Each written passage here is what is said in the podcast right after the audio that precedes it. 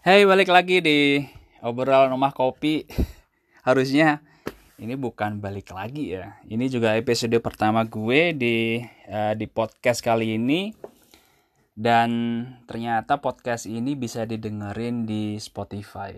Kalau Anda uh, cari di sana di podcast, cari aja di obrolan rumah kopi dan Anda akan menemukan ada di sana.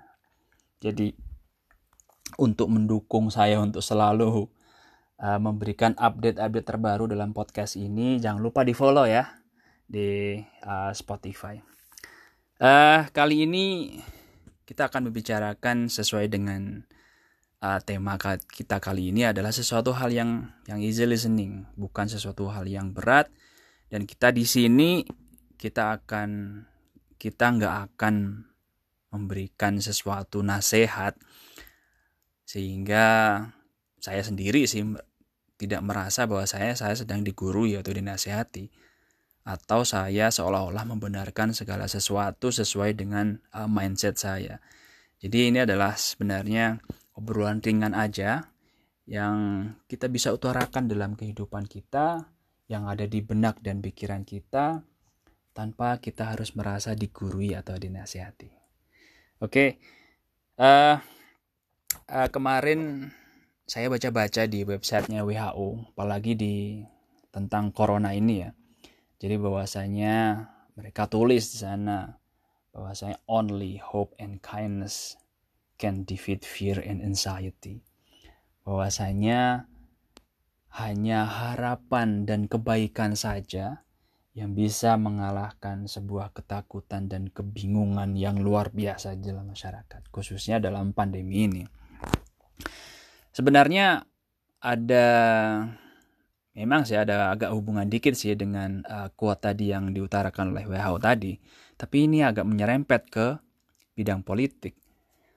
Kalau kita flashback lagi beberapa tahun yang lalu, ketika ada seorang politisi, bukan seorang aja ya, ada tokoh masyarakat, ada politisi, dan itu beberapa orang yang ada di sana, tokoh masyarakat yang membicarakan bahwasanya terja telah terjadi penganiayaan dan itu ternyata hoax. Apakah itu hanya ada di Indonesia? Enggak. Ternyata beberapa tahun, beberapa waktu sebelumnya itu juga sedang viral-viralnya negara tetangga kita ketika ada kejadian Christchurch di sana dan dia uh, membicarakannya seolah-olah tidak ada empati di sana, tidak ada simpati dan lain sebagainya. Dan ketika dia asik diwawancarai oleh uh, wartawan di media TV saat itu dan itu viral, ada seorang pemuda dengan entengnya bawa telur, telur telur tersebut dipecahin di atas kepalanya. Live. Jadi semua orang bisa lihat bukan hanya si politisi aja yang merasakannya tapi si wartawan juga melihatnya.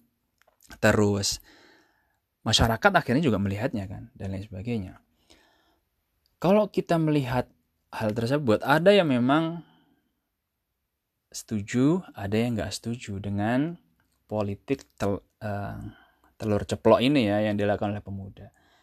Bagi yang setuju udah saatnya deh si politisi si wakil rakyat ini harusnya diberi pelajaran bahwasanya lu tuh sebagai tokoh masyarakat lu tuh sebagai anggota dewan lu tuh sebagai orang panutan di masyarakat. Jadi kalau ngomong ya harus hati-hati, nggak sembarangan. Ngomonglah dengan data dan fakta, bukan menjurus ke hoax dan lain sebagainya. Itu bagiannya. Uh, kalau ia setuju, jadi bukan hanya harusnya bukan hanya di diceplokin di atas kepalanya, kalau perlu dilempar. Itu bagi yang setuju. Bagi yang tidak setuju mungkin ah, ini salah ini perbuatan si pemuda ini bisa dihukum, diancam dengan hukuman pidana, atau bahkan ini melanggar adat budaya Indonesia, adat ketimuran, dan lain sebagainya. Ini adalah sesuatu hal yang gak etis, yang gak sopan. Ini pemuda kok membuat malu orang tua dan lain sebagainya. Nah kalau kita singgung, kita flashback lagi bahwasanya apa yang ada di Indonesia saat ini alam demokrasi ini memang menciptakan sesuatu hal yang luar biasa bagi kita. Kita bisa bebas melakukan sesuatu, menyuarakan aspirasi kita tanpa istilahnya ada yang meredam atau bahkan yang mencari-cari kita. Beda ya dengan uh, kejadian beberapa tahun lalu saat kita ada di masa-masa sebelum reformasi. Di zaman Orde Baru khususnya bahwasanya ketika kita menyuarakan sesuatu yang berseberangan dengan pihak pemerintah, udah banyak kok yang mungkin kita akan diberangus, kita akan dipenjara, kita akan bahkan kita bahkan dihilangkan tanpa jejak dan lain sebagainya. Tapi saat ini kalau bisa dibilang bahwasanya kita juga baru belajar berdemokrasi. Kita merasa bahwasanya apa yang kita tulis di media sosial kita, apa yang kita utarakan di sana itu adalah konsumsi pribadi. Dan ternyata itu enggak. Apa yang kita tulis apa yang kita suarakan itu bisa dibaca oleh orang lain. Kecuali kalau memang settingannya buat pribadi. Tapi itu kan namanya bukan media sosial lagi tapi media pribadi kan. Itulah setelahnya. Itu aja saya sendiri walaupun follow followernya cuma 10 orang nggak masalah ini ya apalagi tokoh masyarakat yang ribuan bahkan jutaan orang ketika dia melihat menulis sesuatu atau mengutarakan sesuatu dan itu akan dibaca oleh orang lain, orang banyak. Dan yang terjadi adalah apa yang saya sebut sih sebenarnya politik stuntman. Jadi bahwasanya ketika si pribadi ini membicarakan sesuatu, padahal jelas di situ di media TV ditulis bahwasanya dia itu siapa, jabatannya apa, di lembaga mana. Dan dengan mudahnya para lembaga ini akan menyatakan bahwasanya ketika pribadi tersebut mengutarakan sesuatu yang salah, dengan entengnya wah itu adalah bukan suara dari lembaga yang kita pimpin. Bukan suara dari uh, partai politik yang kita naungi dan lain sebagainya. Padahal itu jelas di situ. Apakah yang salah berarti wartawannya yang nulis bahwasanya oh ini orang ini dengan jabatan tertentu di di pemerintahan atau bahkan di anggota dewan. Apakah wartawannya yang salah ya? Kenapa orang nggak orangnya itu yang salah? Berarti wajar dong kalau itu dilempar telur kalau kayak gitu dan lain sebagainya.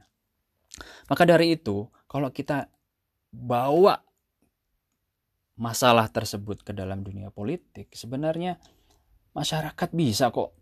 Istilahnya ada beberapa politisi yang memang memang nggak bener ya istilahnya. Kita bisa membuangnya kok. Kita bisa memilih mereka setiap lima tahun sekali. Kita kadang terlena ya dengan pemilihan legislatif, pilkada, pilpres dan lain sebagainya. Kita sering kali terlena tanpa harus melihat dan mempelajari rekam jejak para calon pemimpin atau bahkan calon wakil rakyat kita kita sering kali terlena bahwasanya apa yang ada di baliho ketika itu orangnya ganteng atau baik atau dan lain sebagainya cantik maka itulah yang kita pilih. Kita akan males untuk mencari siapa sih mereka apa aja sih yang udah dilakukan untuk masyarakat dan lain sebagainya. Mereka nggak akan melihat itu. Maka dari itu sebenarnya poin penting dari sebuah pemilihan umum adalah masyarakat punya kuasa yang luar biasa untuk memilih mereka. Jadi ingat ya, ketika pemilihan jangan lupa rekam jejak tolong dibaca, dipelajari agar kita nggak menghasilkan para politisi, para wakil rakyat kita yang ngomong sembarangan di media sosial, di media TV, ya sebenarnya itu nggak etis untuk kita baca dan kita dengar. Itulah obrolan uh, obrolan episode pertama kita kali ini. Ingat seperti yang saya bilang bahwasanya obrolan kita adalah easy listening. Kita nggak perlu digurui atau merasa dinasehati. See you kembali lagi di obrolan rumah kopi dan kita kita akan ketemu lagi di episode berikutnya. Terima kasih.